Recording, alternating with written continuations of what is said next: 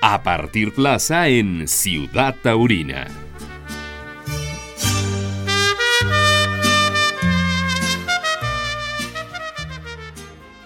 ¿Qué tal amigos de la ciudad taurina en su temporada primavera 2020? Una temporada que vaya, nunca seguramente lo vamos a olvidar por toda la circunstancia que estamos viviendo en torno a esta pandemia denominada coronavirus o COVID-19 que finalmente ha puesto pues contra la pared a eh, todo el mundo y a los científicos al menos a los epidemiólogos, así como todos los gobiernos de este planeta, a trabajar, a tomar medidas, porque vaya que esta pandemia ha causado cualquier cantidad de muertes.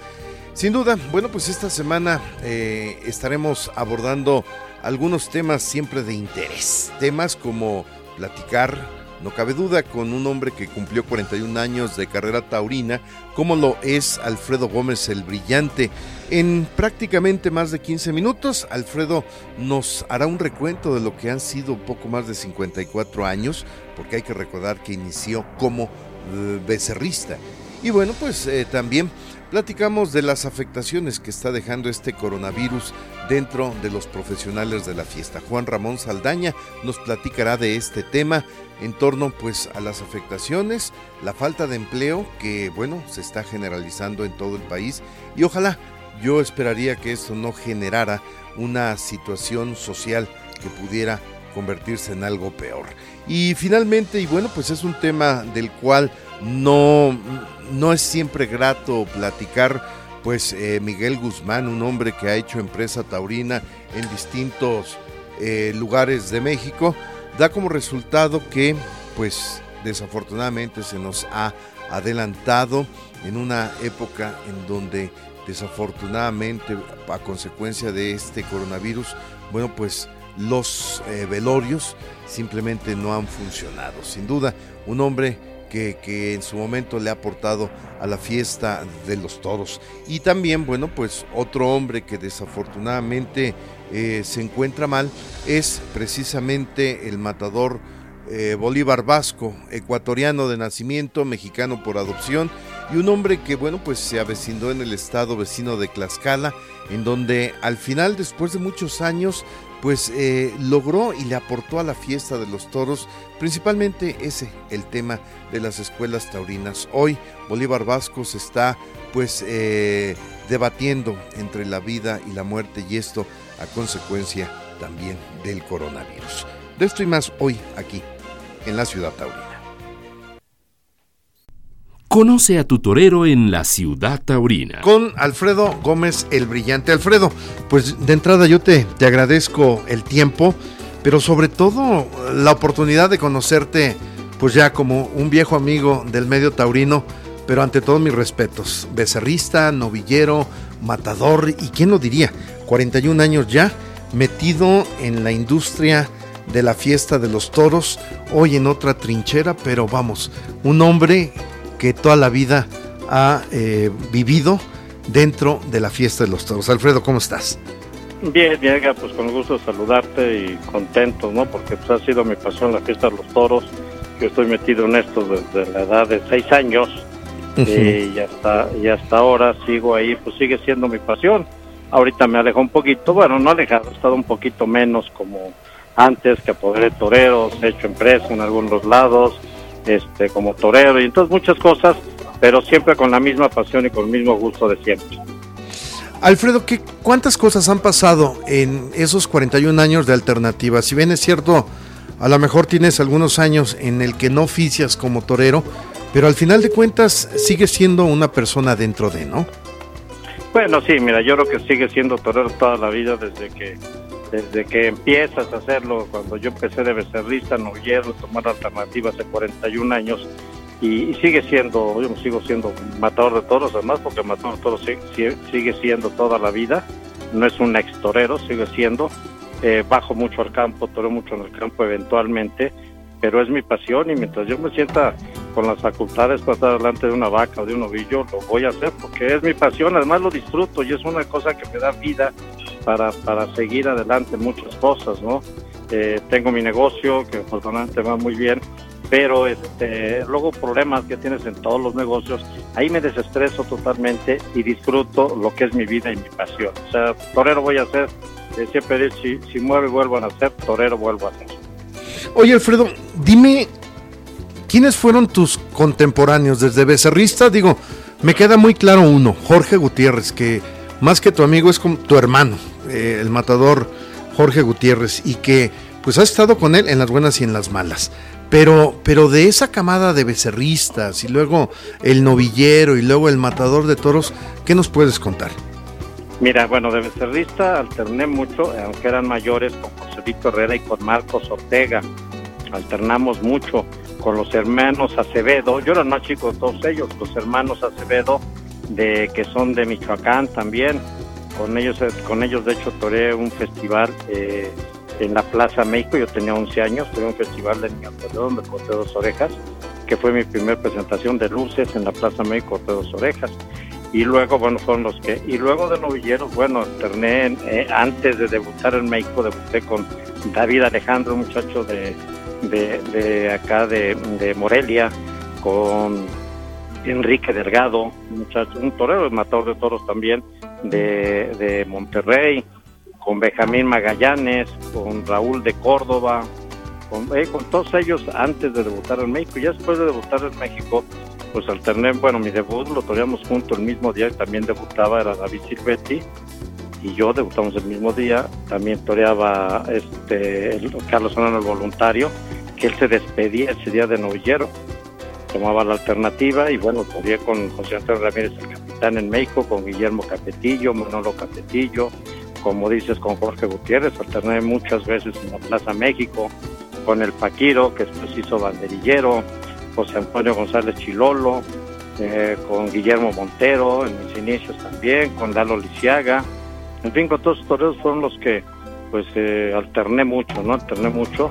Y luego ya de matador de toros, pues con toreros que más alterné fue con Curro Rivera y con Jorge Gutiérrez, ya como matador de toros, aunque alterné con Manolo Martínez en tres ocasiones, que fue mi padre en alternativa. Con el que no tuve la fortuna de alternar nunca fue con el maestro Eloy Cavazos, con Mariano Ramos, alterné mucho, coincidí mucho con el maestro Mariano Ramos en ganaderías, en tentaderos.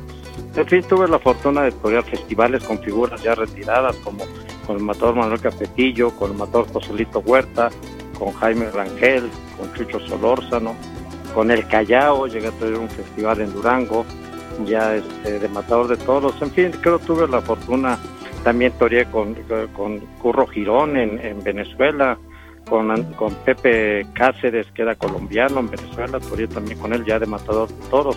En fin, tuve la fortuna de tener con grandes toreros y, vivir una cosa, pues, de pasión en esto, ¿no? Oye, pues, eh, te diste una chaneleadita con ese eh, toreo de la época de oro de México, todavía con algunas figuras, ¿no? Sí, mira, pues a mí es un orgullo haber alternado, te digo, con, con el matador, este, eh, con Alfredo Leal también volvió a alternar, con Huerta, con Huerta, yo la primera vez que alterné con él en un festival, tuve la oportunidad de alternar tres veces con él, y era una satisfacción y ver la raza de torero que tenía ese hombre. Con Jaime Rangel, un torero muy clásico, una técnica extraordinaria, con el maestro Chus Solórzano, en fin, te digo, con el maestro Manuel Capetillo, tuve la fortuna también de un día un festival. Entonces, eso de verdad es un aprendizaje divino y además un, un orgullo haber decir que alterné con esos toreros, aunque sean festivales, no de luces, pero sí, sí fue, y bueno, y como dices, con Jorge Gutiérrez, que somos grandes amigos de, toda la vida, de toda la vida, y, hasta la fecha seguimos teniendo una amistad de, hermanos, ¿no? De hermanos, y, y eso eso me da mucha satisfacción y sobre todo cuando toreros, el caso como de él, como de José Antonio Ramírez, el capitán, el mismo propio David Silvetti, que cuando se han expresado de mí como torero, me lo ha dicho varias gente que yo esté presente, han hablado extraordinariamente de, mí como torero, ¿no? Me, me, como todos dicen, este torero son los que respeto y todo eso, y esa es una satisfacción muy grande que de boca de esos grandes toreros se expresen de mí, como de Mariano Ramos también. Oye, eh, aquella aquella serie o aquella temporada de qué fue el 89, aquella temporada de la oportunidad o de la esperanza, que fue un fin de semana trágico para muchos, pero Alfredo Gómez, el brillante, brilló en aquella, en aquella tarde donde finalmente pues fue una prueba muy fuerte para muchos, ¿no? ¿Cómo recuerdas? Digo, para mí, en, lo personal me fue una tarde muy eh, significativa, eran prácticamente mis inicios en la radio y, bueno, pues ver caer a Arturo Montejano, ver caer a Alcala, ver caer pues a varios toreros que en aquella tarde buscaban una oportunidad y que se iban calados, pues no fue eh, del todo la gran tarde de admiración, ¿no? Pues mira, fue desgraciadamente, ese fue esta, temporada que estaba el patronato en la Plaza México. Yo con tantos triunfos que tuve en la Plaza México no se me había dado confirmar en la Plaza México. Cuando todo el patronato eh, nos firmaron a todos los toreros para torear esa, esa, esa temporada que había empezado en noviembre, una cosa así. Y este y bueno, ya se iba a dar. Yo estaba anunciado, de hecho, en un jueves taurino con Manolo Mejía y no me acuerdo qué otro torero y había habido un problema con los subalternos, se arregló y de ahí yo acompañé al matador Joselito Huerta, estaba Lalo Cue, estaba Chucho Arroyo y de ahí eh, dieron a la prensa eh, un miércoles, me acuerdo perfectamente, que ya se había arreglado el asunto de los subalternos y que el próximo jueves me anunciaron a mí y a Manolo Mejía ya para, para torear en México y eh, ya había una corrida el domingo que toreaba Mariano Ramos, Antonio Lomelí y parece que era Antonio Rutia, una correa de la soledad y ya los eh, y el, siguiente jueves toreaba yo. Bueno, pues yo feliz que había arreglado el asunto, que había tenido ahí un poquito el patronato. Y este me voy al campo el domingo, el día de la corrida que toreaba Mariano, el Lomelí Toño Rutia, me voy yo al campo y de regreso del campo pues yo no fui a la corrida porque pues yo ya toreaba los ocho días, yo muy contento, muy ilusionado y resulta que llegó y que se había suspendido la, la corrida ese día, que porque los toros, que porque el juez, en fin, por ciertos motivos, y había decidido el patronato que no daba ya ningún festejo. Eso fue en noviembre del 89. Y bueno, pues entonces al parar eso, pues fue una desilusión muy grande cuando yo llego enterarme qué había pasado, hablo con el matador Huerta, este, me decía, no sabemos qué va a pasar, en fin, todo esto salió, terminó el año del 89 y no había nada claro, enero nada, ni festejos, ni nada en la plaza. Y, y hablé con el matador Huerta, le digo, matador, a ver, eh, cita en su oficina. Llego a su oficina, platico con él y me dice, Alfredo, fírmame este contrato. Un contrato donde me decía que si en caso de que no dieran la corrida me daban dos mil o tres mil pesos, no recuerdo la cantidad, y que automáticamente quedaba el contrato anterior anulado.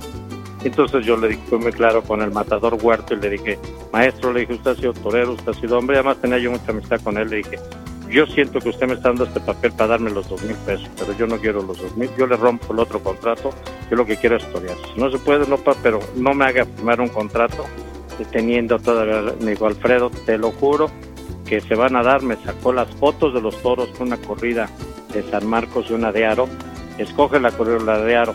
Y esas corridas se fueron a dar hasta el 27 y 28 de abril del, del 90. Ya pues, nosotros dudando un poquito que se dieran, que no se dieran.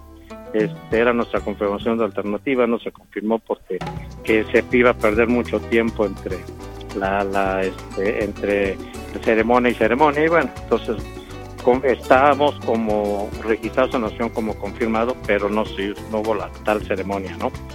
Y bueno, Torié estuve bien yo ese día, pero sin llegar a triunfar.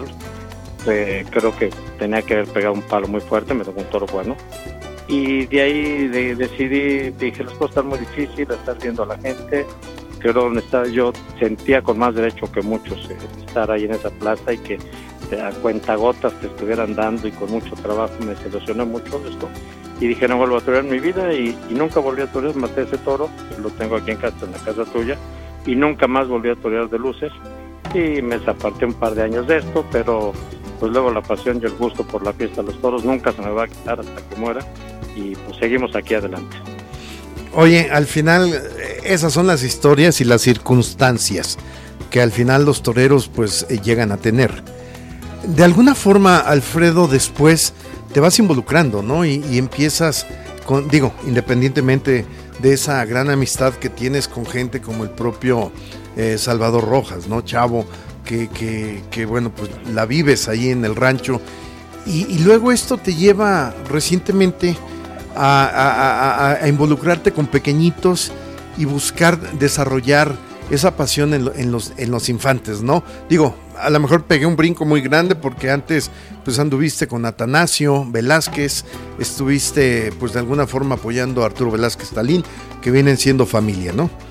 Sí, son mis primos ellos dos. Bueno, mira, yo pensé ya después de que yo me retiré, pero algunos festivales, ya cuando volví a estar, ayudé a varios toreros este, superficialmente, como fue Bernardo Rentería, en algunos de sus inicios de su carrera, lo apoyé, apoyé al matador Amado Luna también.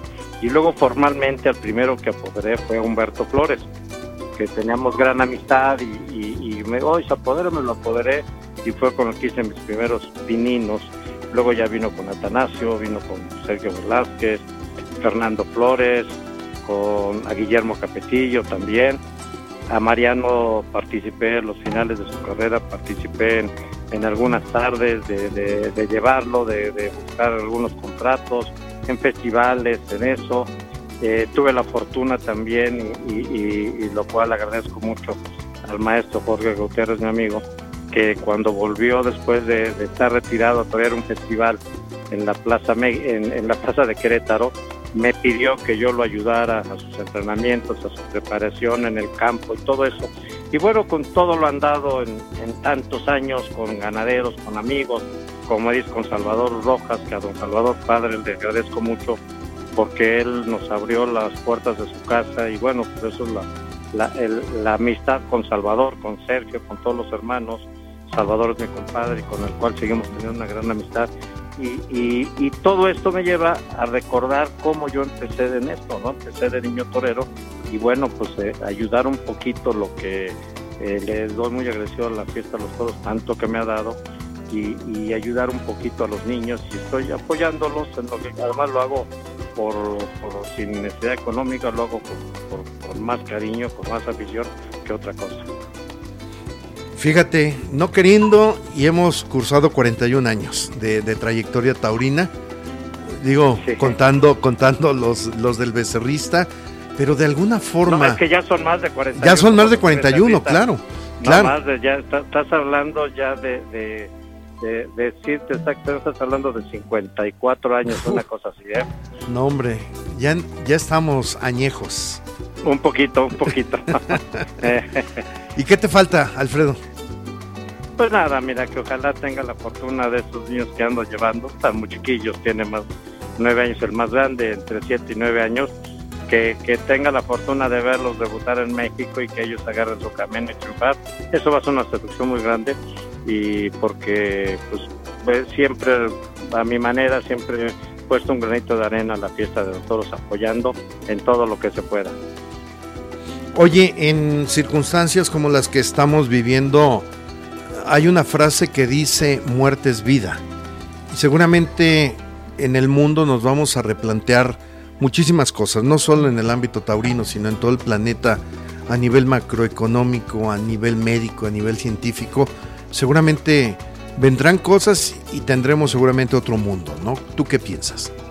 Pues sí, definitivamente, y yo creo que también va a ser para recapacitar todo, ¿no? A nivel mundial, porque esto es una, una pandemia tremenda donde todos a nivel mundial tenemos que pues eh, hacer un, eh, una, una limpia de corrales o limpia de mente, llamarle así, donde todos este, seamos más positivos, sea, seamos mejor, seamos más humanos, eh, no, no como, como toda la gente que está viendo, está humanizando a los perros cuando yo, bueno, los animales en general, los perros, cuando dices hay gente humana que está sufriendo, hay niños que están sufriendo, hay gente invidente, hay niños de la calle.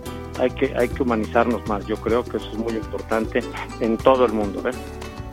Coincido, coincido contigo.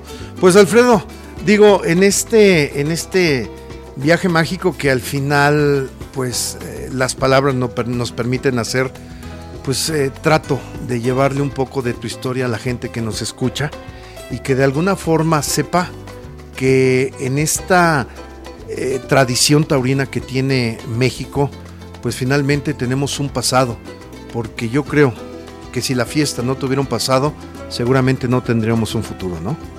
Es correcto, es correcto. Yo creo que yo, yo diría también a todos los toreros nuevos, a todos los novilleros que empiezan, que volteen al pasado, que volteen a todo lo que era el toreo y como se dice, para ser torero hay que parecerlo y que se vistan como toreros en la calle, que, cuando lleguen un tentadero lleguen eh, con todo respeto que merecen muchos toreros, cuando llegan barbudos a un tentadero, a mí me, molesta mucho, ¿no? A mí me tuve la fortuna de, tener un maestro que se llama Saúl Paso, que me enseñó todo eso, el querer la fiesta, respetar un capote, respetar una muleta, que yo creo está faltando mucho ahora en nuevas generaciones, no en todos, ¿eh? quiero decirlo, pero y, y nos da mucho por copiar a, por decir un torero ambulante, dejándome greñas de por decir algo.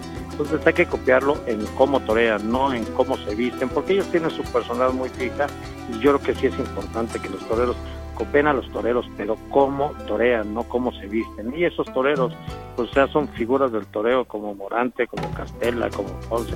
Ellos pueden hacer un momento su personalidad como ellos quieran, pero hay que copiarles el toreo, no su forma de vestir o su forma de otra cosa, ¿no? Coincido completamente. Pues Alfredo, y como te lo he dicho, Alfredo Gómez el que brilla, no el brillante. Yo, te, yo te agradezco que me hayas regalado estos minutos para pues, la gente de Ciudad Taurina y que de alguna forma eh, conozcan un poquito de tu historia a lo largo de todo este tiempo.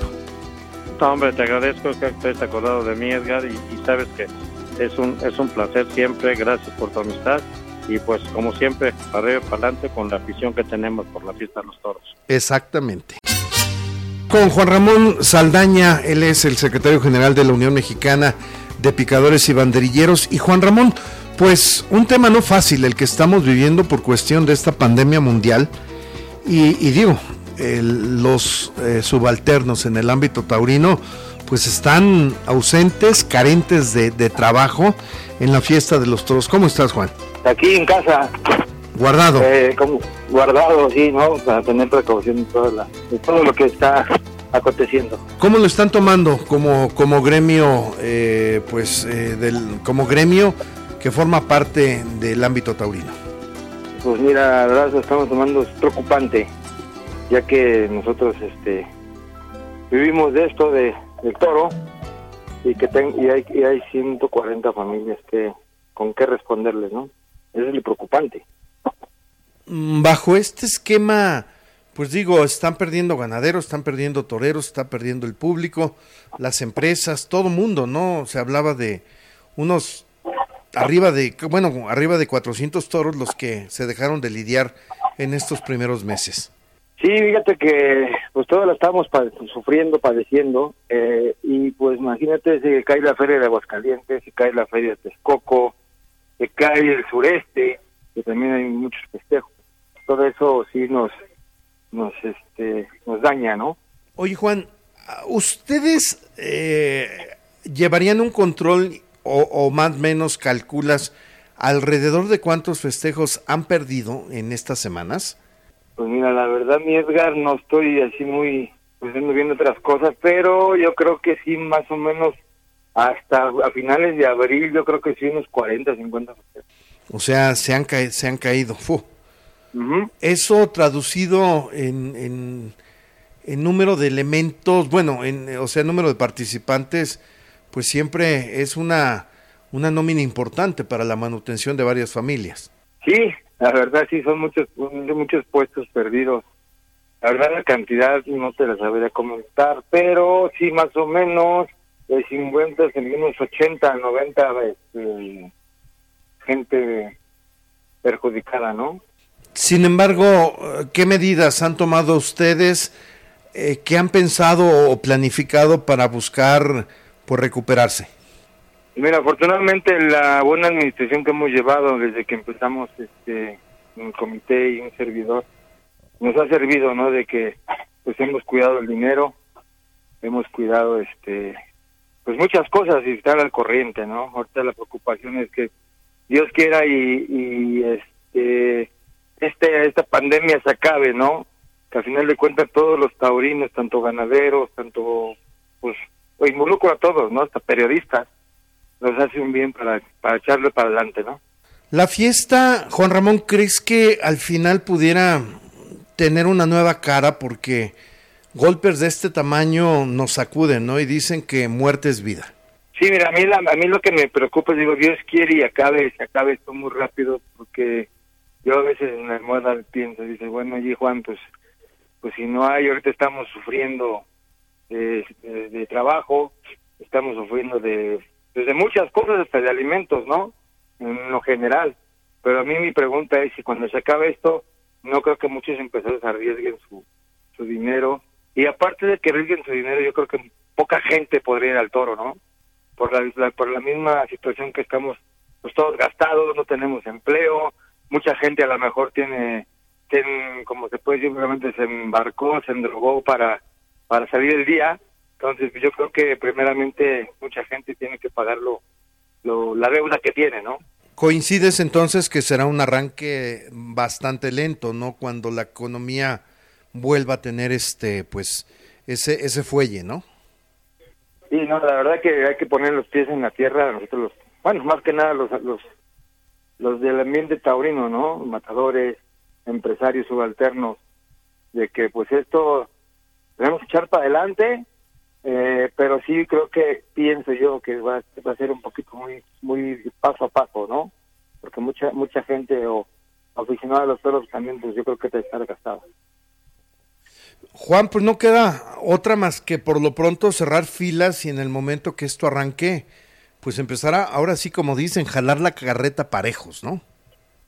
Así es, yo creo que eh, debemos, que empiece, debemos juntarnos todas las agrupaciones para ir por el mismo canal, ¿no? El mismo carril y echarle para adelante todos juntos. Oye, Juan, una pregunta al margen de, eh, ¿cómo andan de nuevos elementos, gente joven que se está formando? Y otro tenemos, eh, otra que me acuerde, me acuerde, estamos, otra tenemos un picador de San Luis, que es el hijo de Lalo Rivera, es el hijo de Lalo Rivera, es picador, el hijo del picador Morucho, Eduardo Noyola, que es aspirante a banderillero, tenemos este a, al hijo de Juan Cobos, que es de Aguascalientes, picador también. Tenemos un chavo aspirante de Tlaxcala de a pie. Todavía tenemos muy poca gente de a pie, ¿eh? porque tampoco nos queremos atorar ahorita de, de aspirante. Pero digo, al final es bueno que sigan generando eh, de la cantera. Sí, claro. Sí, sí, eso precisamente por eso estamos dándole y pensando poco a poco. Imagínate otra con esta situación y metemos más gente o, somos más agremiados, pues es más preocupante, ¿no? Exacto, exactamente. Pues Juan, yo te agradezco y digo, pues eh, por lo pronto habrá que ponerle mucho talento para regresar con fuerza y renovados. Así es, mi pues me dio un gusto, espero que estés bien con tu familia, me dio un gusto escucharte y gracias por tu llamada. Y un saludo para toda la afición. No, gracias a ustedes como gremio también ahí estaremos pendientes.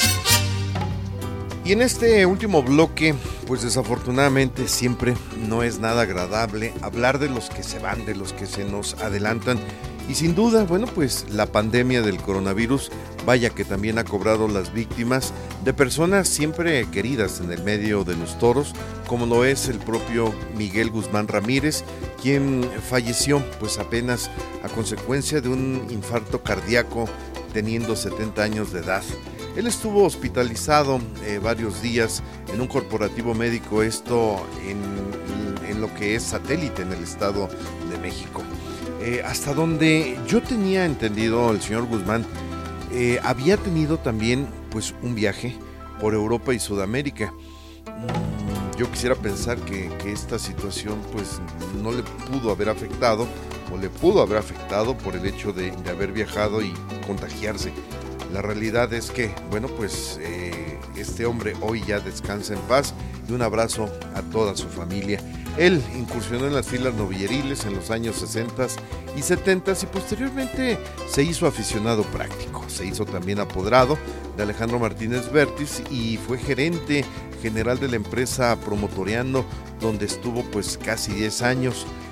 De verdad, bueno, pues eh, las condolencias a su esposa, la señora Alicia, a sus hijos Miguel Francisco y Alicia, y que descanse en paz.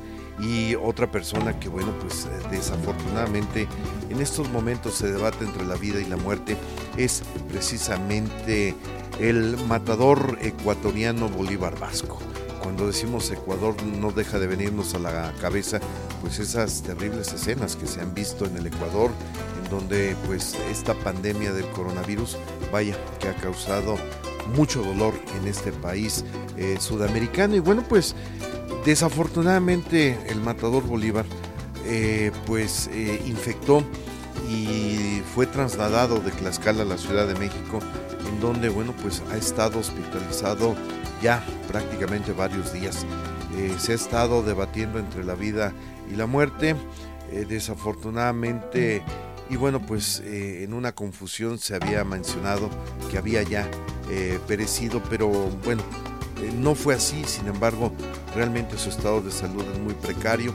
Ojalá, ojalá se pudiera recuperar, pero bueno, pues esta, esta enfermedad, este virus que ha afectado a millones de personas en todo el planeta, vaya, que ha afectado terriblemente pues también a la familia taurina y sobre todo aquí en nuestro país. Espero la pronta recuperación y bueno, pues ya estaremos platicando de esto y más en esta ciudad taurina en podcast, en donde pues definitivamente a la gente que hace la fiesta de los toros, pues también intenta levantarse de esta situación. Esto es lo que les tenemos, no me despido y quedamos emplazados hasta la siguiente ciudad taurina. Terminó la faena en esta ciudad taurina. Los invitamos para que se actualice nuestro portal hasta la próxima, Ciudad Taurina.